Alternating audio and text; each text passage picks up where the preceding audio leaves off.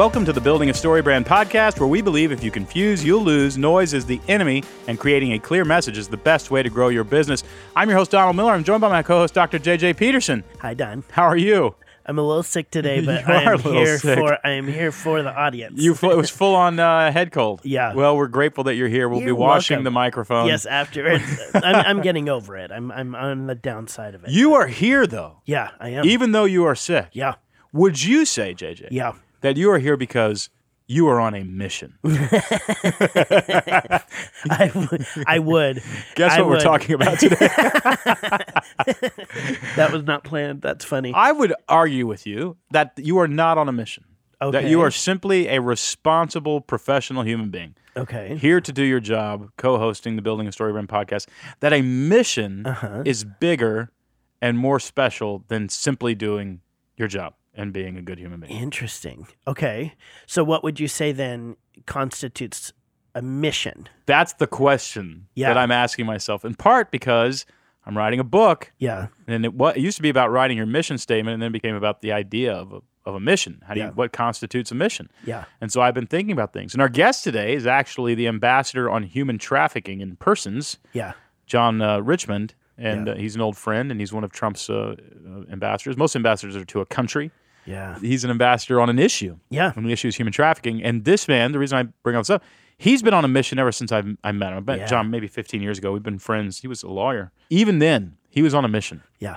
and he was on a mission. He gets into it a little bit to free people from tyranny, Yeah. from slavery, literal slavery, Mm-hmm. and it's gotten all the way to the White House, to the State Department. Yeah. He, he offices right near Pompeo, and I, he- it was just fascinating. As I interviewed him, I just thought, wow, there's something special about a mission. A mission gets you out of bed in the morning, Yep. gives you a sense of purpose. It helps you process pain Uh-huh. and sacrifice differently. Yeah. You see what I'm saying? Yep. Let's say I did this to you. I broke in your house, Uh-huh. flung you out of bed, Uh-huh. dragged you out in the front yard on a zero degree day, Okay. splashed water in your face, threw snowballs at you, Uh-huh. and drove a hammer into your feet. Okay. Go on. How happy are you? How happy am I about that? yeah. Um, I'm gonna I'm gonna go off the top of the my police. head. um, not very. Okay. Same pain. yeah. You are climbing Mount Everest. It's been a 10 year journey. You've saved the money to get over there. You've Yeah. trained. Same pain. Yeah. Different context, Hundred percent. different meaning. Yeah. A mission gives pain meaning. Yeah. gives sacrifice meaning. And I think a lot of us, especially in a very sort of a culture where we have a lot of luxuries and a lot of comfort, Yeah. we don't have a context for our pain because we don't have a mission. Mm-hmm. And uh, I think it's important to figure out this stuff out for ourselves. What is our mission? How do we find our mission? Can we? Yeah. Do you have one? Is it external or internal? Meaning, is, it, is a mission given to you, or do you, do you process it out of your uh, and generate it out of your own heart, desire, experiences, those kinds of things? What would you say constitutes a, a mission? Just off the top of your head, because you know we're as, just starting to think I'm- about this. As we're thinking about this, like the first thing that comes to mind to me is like Lord of the Rings, Hmm. right? When Frodo has to take the ring to Mordor, right. right? Not very nerdy or anything that I'm bringing that up, but you know, That's all- a mission, though. That's a mission because all along the way, and that's what I was thinking of all the pain that he goes through and all the sacrifice and the loss that he goes through. The only way he keeps going is to further that mission, to accomplish that mission. And so, in that context, for me, there was a couple things that are coming to light. One, mission, I think, has to be bigger than yourself. Right? It has to be kind of for some kind of greater good that is beyond you. And I think when I think of mission as well, I think that it's communal right? I was just trying to process can an individual have a mission just for themselves? And in my life, I'm not sure. I think. it, I, I, think, it has to be communal. Let me throw this at you. Do you think? Um, I would say, if an athlete wants to win a gold medal, Yeah. I would say that's a goal. Yeah. It's an ambitious goal. It's an, it's an inspirational goal, not a mission. Yeah. I would say when Jesse Owens realized he wanted to be the first African American athlete, or you know, in Yeah, yeah. Germany under the Nazi games, to show the world the equality of all of us, Or the superiority. Yeah. yeah, same goal, Yeah. but Jesse has a mission, Yeah. Right? Yeah. It's, it's so that's what you're getting at, Yeah. communal. Communal. It's it's bigger than yourself. Yeah. I think the last thing for me that maybe constitutes a mission is going back to that thing that you mentioned with like giving meaning to the pain hmm. is that it has to actually cost you something. Yeah. Like, you know, if I get up and just make breakfast for myself in the morning, that's not a mission. You know, I'm not on a mission, but that mission takes sacrifice and it takes cost. And so for I, the first three things that came to mind for me, I guess overall would be has to be bigger than yourself, has to be communal, and it has to cost you something. Yeah. Ooh, I, I, I'm right there with you. Yeah. I think it has to be painful, Uh-huh. so it has to cost you something. There has to be a sacrifice. I think the stakes have to be high. Mm. People are going to live or die. Yeah. People are going to succeed or fail. People are going to a justice is going to be done or an injustice is going to be done. Yeah. Uh, I think that, and I think it has to be to some degree, and the the higher degree, the better. The stakes have to be for others. Yeah. And I think it's okay for you to win a gold medal, but I think if your mission would be much bigger than that. Here's the other thing that I think is true. I think you can start out with a goal or a project and have it slowly become a mission Yeah. without you realizing. Yep. That once you start falling in love with the people that you're serving and the people that you're working with, it becomes less and less about you Yeah. and it becomes a mission. You find yourself sacrificing things that you thought you were going to get yeah. in order to accomplish the mission. It's an elusive idea. Yeah.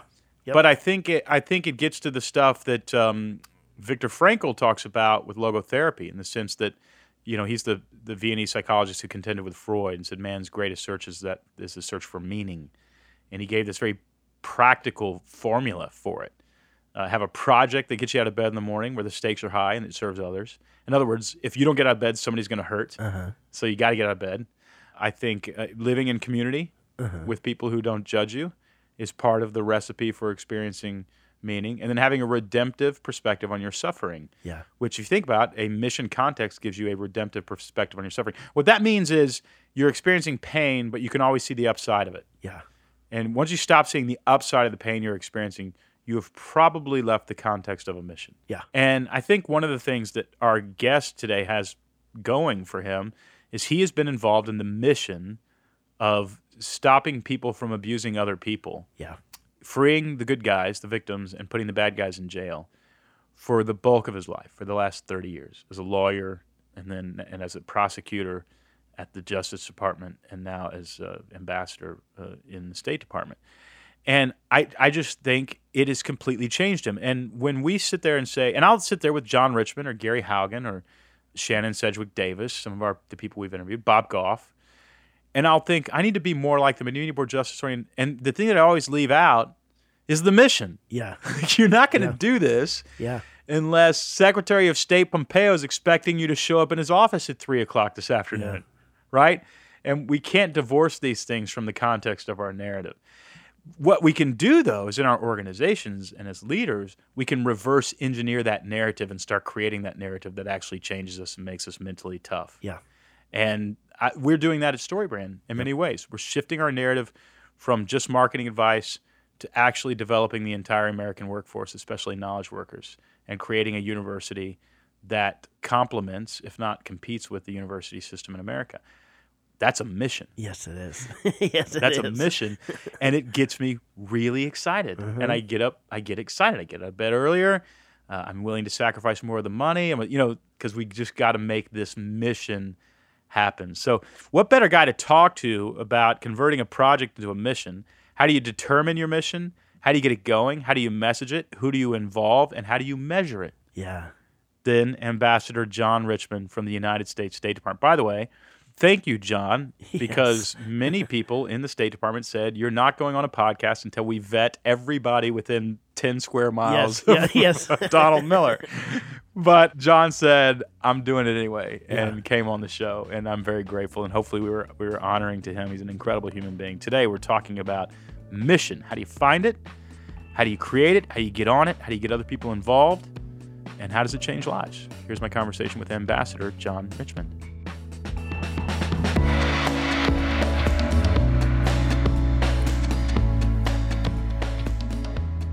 Ambassador Richmond, thanks for joining us. It's great to be with you, Don. John, you have a really unique position. It's, a, it's an incredible position at the State Department, but you're a very different ambassador from most ambassadors. We think of the ambassador to France, we think of the ambassador to Great Britain. You are an ambassador not to a country, but to an issue. Are you the only ambassador who is like that? No, we've actually got six different ambassadors at large, or ambassadors that um, cover uh, the whole globe, but on one topic. And so instead of being, like you said, an ambassador to a specific place on a wide variety of topics, I'm an ambassador to the whole world on behalf of the U.S. government, um, but just on the issue of trafficking in persons. And so from that post, um, I'm just so grateful that I get to do this. We get to lead out on U.S. foreign policy to all the countries in the world about how they can do better at combating human trafficking. I know that uh, I don't want to sound um, trite here, but uh, I, that human trafficking is an enormous issue. Why is it that the country, what is it in the interest of the country that we would say we need to stop human trafficking globally? Why, why did the State Department say we've got to tackle this issue? How bad is the issue? How is it affecting uh, the world? How is it affecting people? Because there are a lot of issues that we need to think about, but this one was a big one. They said we're actually going to have an ambassador on this you know, I, th- I, think that it's an issue that is unique amongst the issues that are affecting the world. It's obviously a massive problem. Uh, estimates are that 24.9 million slaves exist today. Um, that is, traffickers are trafficking more people today than ever before in human history when you look at just the raw number. And so it's a huge problem. It's a problem that um, that tears down markets, tears down societies. Um, it's anti-competitive from a business perspective, and it's a violation of people's human rights. And so I think it's one of these issues that there's a great sense of urgency around that we really want to tackle it.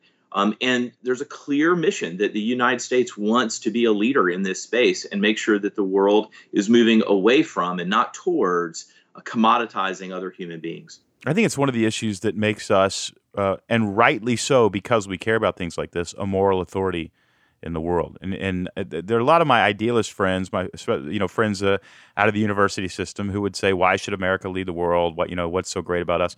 But when you compare us to, uh, you know, what I'll call a regime in China, and the the sort of uh, lack of uh, concern about human rights in some of these other countries I think it's important to have somebody like you doing the work that you are doing for us to maintain a sort of moral authority. It also gives us leverage in negotiations, doesn't it?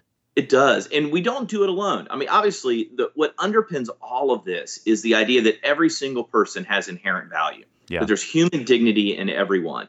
And so the United States gets to lead in that, but we get to lead with others. And so there's lots of partners across the globe that have all made a commitment around this. In fact, one of the things that I think is unique is that there's a grand consensus that human trafficking is wrong. The United Nations uh, protocol against trafficking in persons is one of the most widely adopted UN protocols in the world. Hmm. So there's international agreement that we need to do something about trafficking in persons. So if we weren't doing something like this, it would cost us in a UN presence. It would cost us in global relationships to say that we're not doing anything on this issue that is so important. You guys handle it. there's, I guess, what I'm getting at, John, is there's so many skeptics who just say, "Why don't we just care about ourselves?" And I want to make an argument for the idea. No, America is much bigger than that. It's a much bigger idea. It's not just a country; it's an idea that needs to spread. I think that's right. And the idea around human dignity, uh, this idea about human rights, it affects the United States internally. We have um, human traffickers operating in the United States, exploiting people that are here. But we also have human trafficking that's affecting U.S. companies' supply chains. We have it affecting the procurement policies of organizations as they want to make sure that there's not forced labor coming up through their vendors. And so, if there is no way to wall ourselves off and say that we're not affected by international commerce and global uh, trade. And so, I think making sure that we're doing that in a way that protects human rights is uh, at the heart of what America's about. John, give me an example. I mean, what is something that you guys have accomplished in, in your time there as ambassador that you, that you really feel like, okay, we made progress on this issue?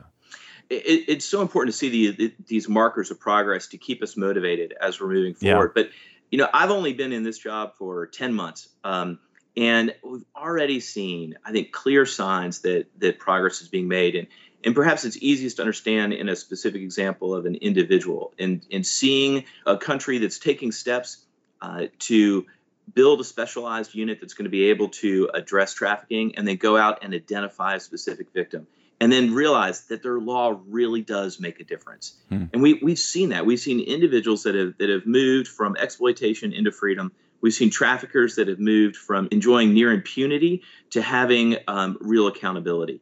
And as we continue to do that, as we see that go, people believe that it can happen again.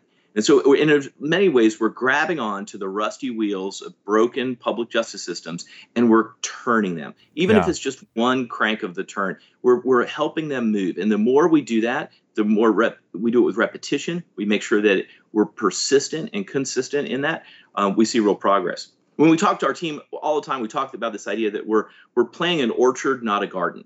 Hmm. Gardens produce immediate fruit in season. You can plant a plant and within a few months you'll have um, your vegetable or you have your fruit. Orchards take years. The tree has to grow. In the first season or two that it produces fruit the apples aren't even all that good. And then that third or fourth season it really becomes great. You can still measure progress the whole time. You can measure the diameter of the trunk and the number of branches but we're in this for the long haul. This is going to be a project that's going to take the next 20 years um, and we have to have a long term perspective to make that happen. Do you ever sit down with the, the leader of a foreign country, let's say a new leader, maybe there's been a takeover? You know, in that situation, it seems like you would uh, maybe sit down and say, hey, here's, the, here's how I want you to re- be remembered in the world on this issue. And here's what's in it for you if you tackle this issue. And here's, and of course, the massive leverage of the favor of the United States government hangs in the balance. How do you convert somebody who may even be just trying to hold on to power uh, to care about this? You know, it's funny. I'm hopping on a plane, and at the end of next week, and I'm going to go meet with the head of state, and this very discussion will happen. Hmm. I make the argument like this: I, I tell them that, that not only is this the right thing to do, from a moral sense. Not only is it the best thing for your country's economy to have a free market based workforce, but this is a winning political issue. Hmm. You know, there is no other side of the aisle for trafficking. There's no criticism for stopping it.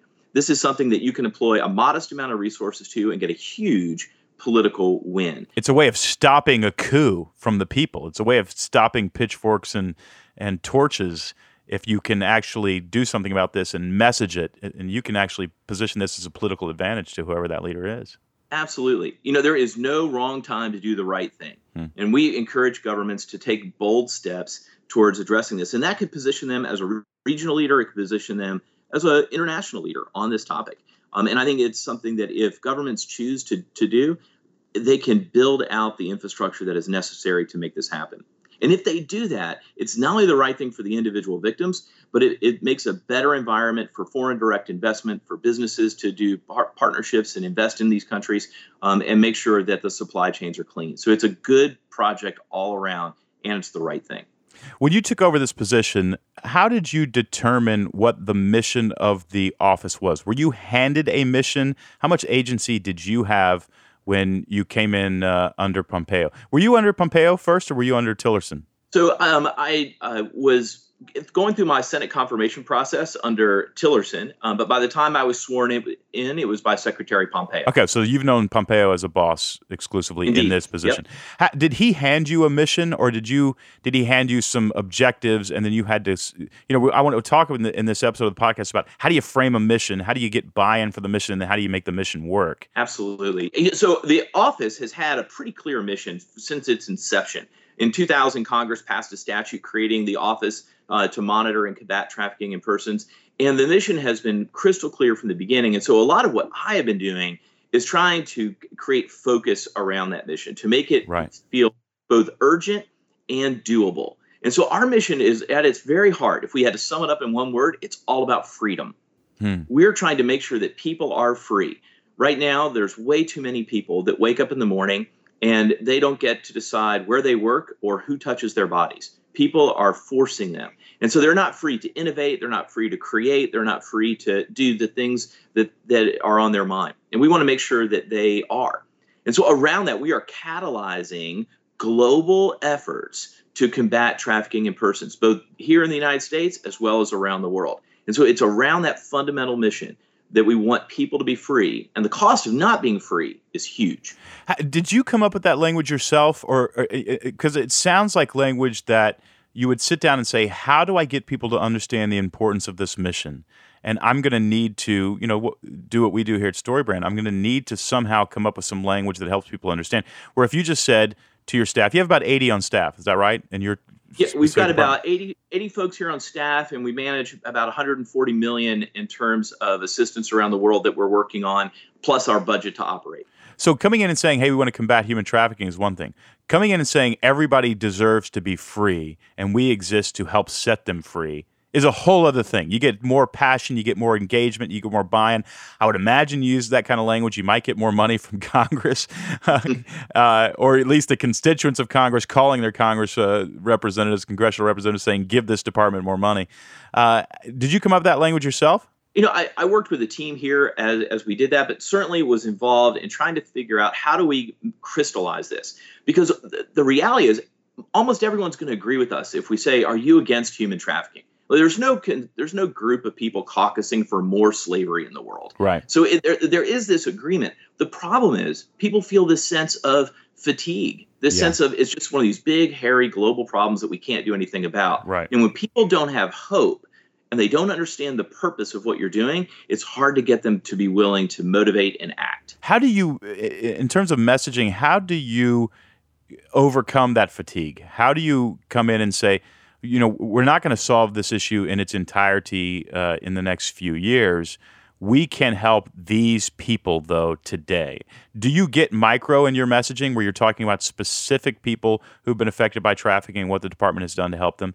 How do you help people understand uh, no, you do need to get off the couch and do something? This is not an impossible issue. Yeah, uh, we spend a lot of time talking about the individual, but then we also spend some time talking about the movement that is this sense of we can do something historic.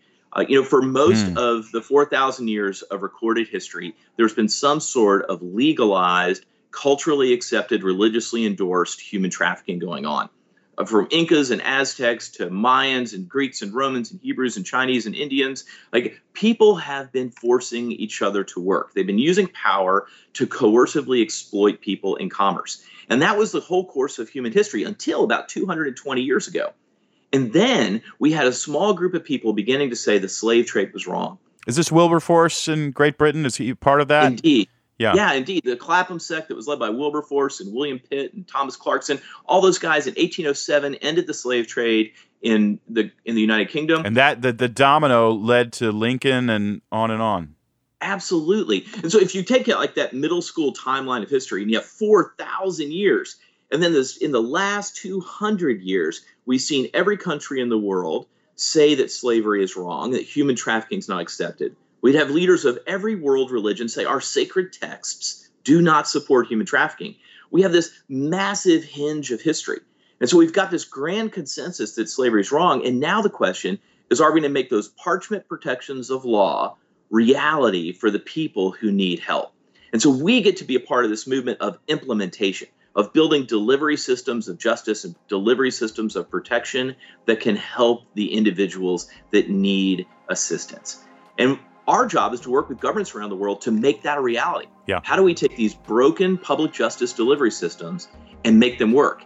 And we've got a plan to do that. We've got specific things that these countries can do to improve the way that they implement their domestic law to stop traffickers.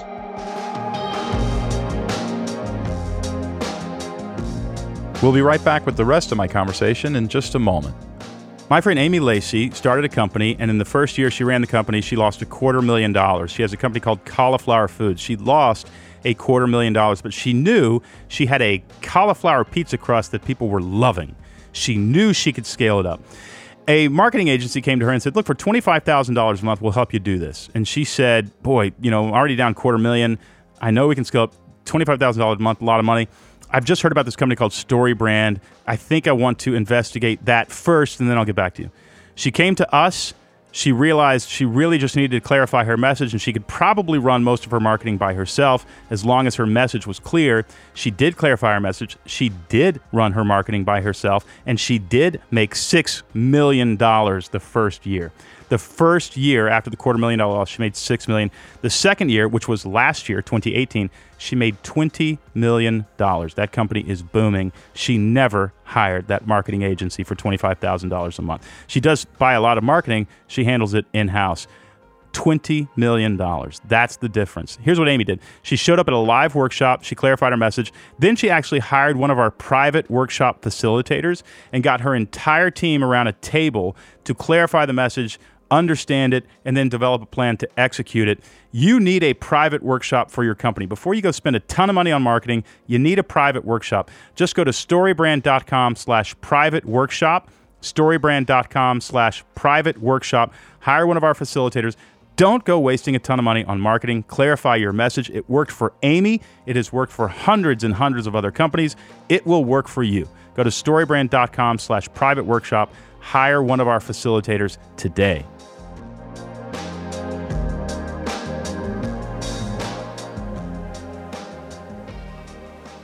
You were handed the mission. That's phase one is determine the mission. Phase two might be to message the mission. I've watched you, and because we're friends, I know what you're doing around the world. It seems like there's another phase uh, where you are deciding who to include and who to educate on the mission. So you've been to the Vatican, you've been in many, many countries, uh, including about the 15 where the biggest problems are actually taking place. And also, before you were ambassador, United States ambassador, you were going around. I remember uh, attending a lecture that you did here at Vanderbilt Law and you were trying to help law students understand and recruit them to go in to combat human trafficking. How do you decide who are the people that I need to talk to? I imagine it is not a shotgun approach. I mean, there are strategic relationships you want to build. How did you determine who those people were? Well, first, I should say how patient you were to come to a law school class. I thought it was a back. fantastic class. well, it was so much fun to be in Vanderbilt.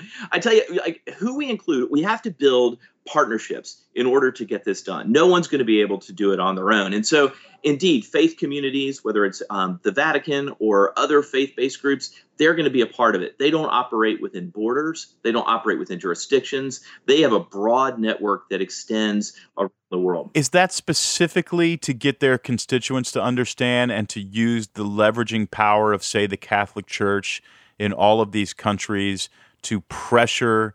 Uh, leaders to do more on the issue? What what strategically maybe were you trying to do at the Vatican?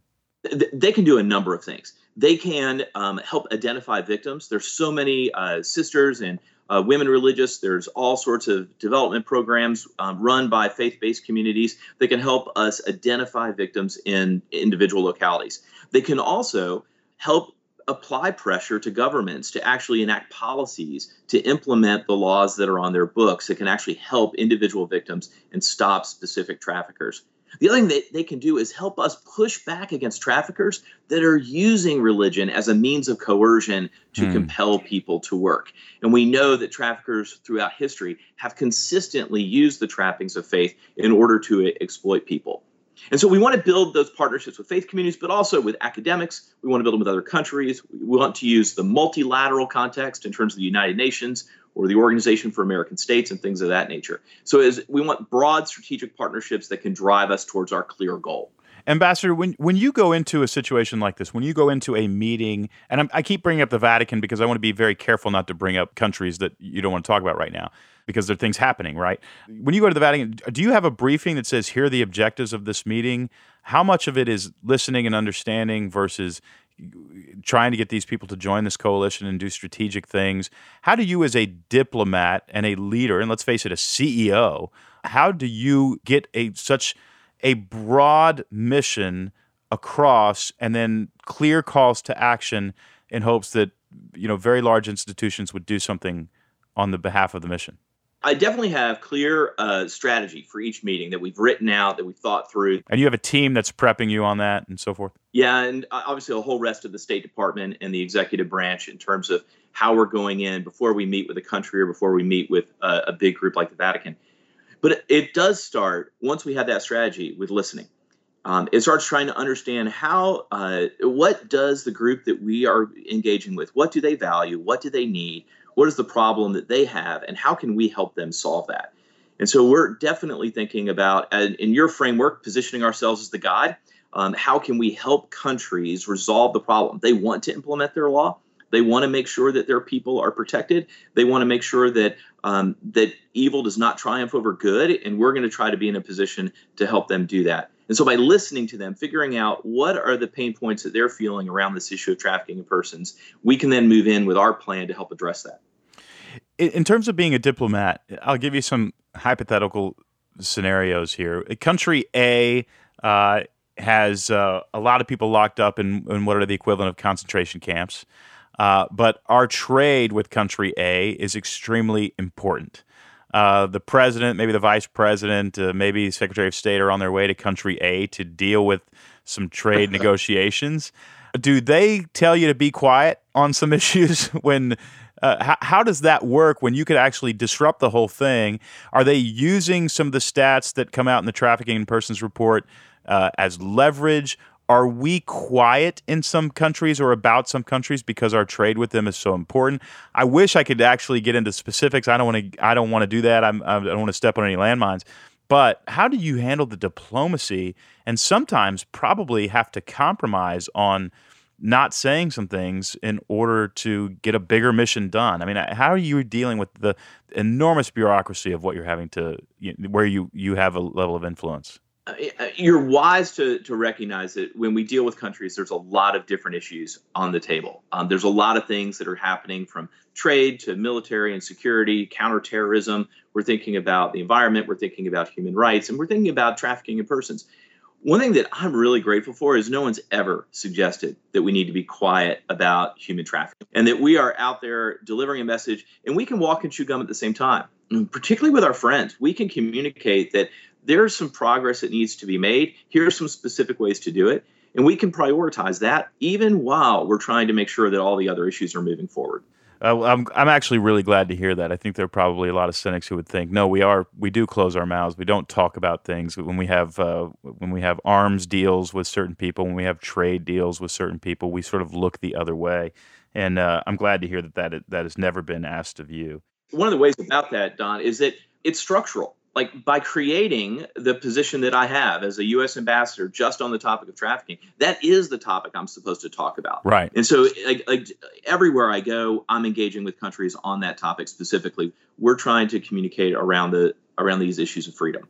Okay, I'm, I'm, i finally want to get to where we talk about what your actual mission is, what, what you go into a country and ask them to do. But before we do that, again, because we have so many people who are running so many important missions, I think there's so much to learn from you on how to actually frame and execute a mission. How do you go to, say, the Secretary of State and report the progress of your mission? Do, do you have predetermined metrics that you guys have put in place and then you're staying accountable to those? We do. We've got a set of minimum standards, is what we call them, that countries are supposed to be doing in order to combat trafficking. Uh, we focus on some of those minimum standards focus on their legal framework. Some focus on the implementation of the criminal justice response. Some focus on the implementation of the uh, protection services that uh, victims are supposed to receive. We go in, we measure each country against this predetermined set of minimum standards. We make an honest and faithful assessment that has integrity to it.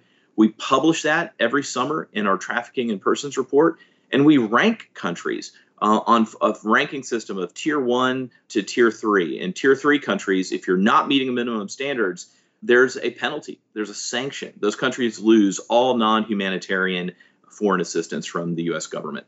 And so we've got some teeth in this law, and we have an honest ranking system that we're out there uh, promoting. And then that system also includes action items, a clear plan of what the country needs to do in terms of next steps to improve. You take the TIP report, Trafficking in Persons report, probably to Congress. You deliver it to Congress, and they understand uh, who the tier three countries are, and and, and there are financial punishments uh, that uh, take place.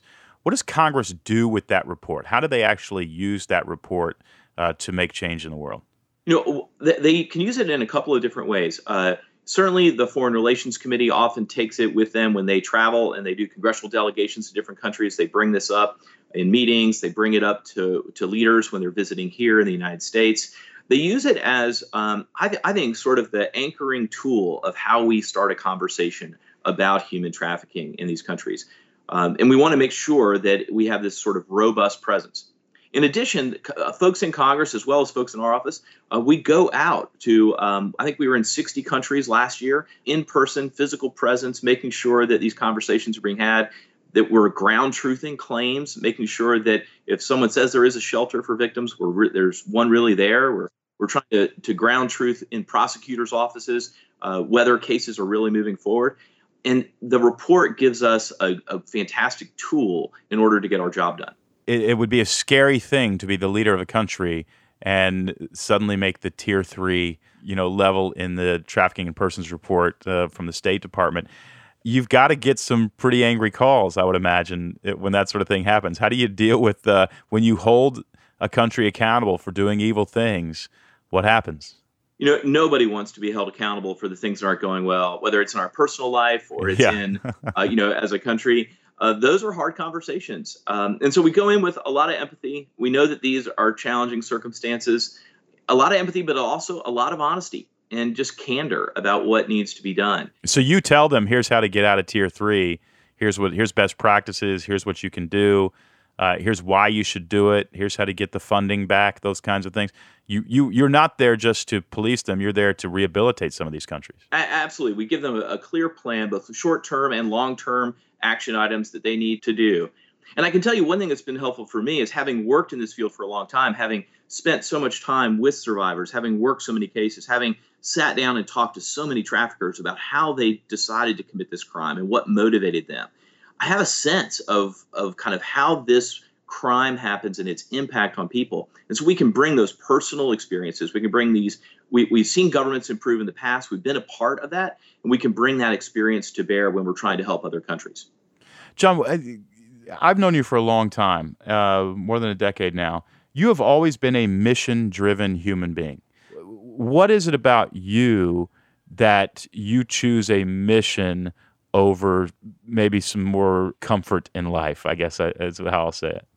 You know, I, I don't normally frame it that way it, when I'm thinking about it. I always just thought I I want to use my time, my, my short season professionally, to make the biggest difference and have the most fun while I do it. And it is so much fun to get to watch and see teams being built around a mission and go out and make a huge difference. So whether it's working a specific case and seeing someone come into freedom and then learn how to deal with trauma and thrive, the resiliency that, that they display, or the fun of getting to, to think through how we can help a trafficker uh, understand what they did, even from prison, and get a better get better clarity about the crime that they committed. I mean, I don't say fun in an entertaining way, fun in, in a sense of you know that your work is laden with meaning and purpose. It's that Viktor Frankl idea that, that you talk about so often, this this sense of why being established. And I think when we can anchor people around the why of what we're doing, and we can give them hope that it's actually possible, we actually can make a hu- not just a dent in human trafficking. I think you know we can actually stop institutional systemic human trafficking around the world. And if we put our effort towards that goal and we believe it's possible, I think we can have an incredibly meaningful work experience and we can build teams that are willing to go the extra mile. It seems like you're a guy who loves setting victims free and loves putting bad guys in jail. It's the closest thing you get to live to an old time Western in this day and age. You know, it's certainly fun being able to make sure that wrong things are being made right. I think it's one of this the core principles um, of our country and that we're trying to live up to is this sense of let's make wrong things right. Whether it's seeing a piece of trash on the ground and putting it in the in the trash can, like we're taking disorder and we're bringing order to it. And if we can do that as a community, if we can build a team around a mission and help people understand that that it's doable, I think we can make a huge difference. Ambassador Richmond, thank you for being on the show today. Thanks for your friendship.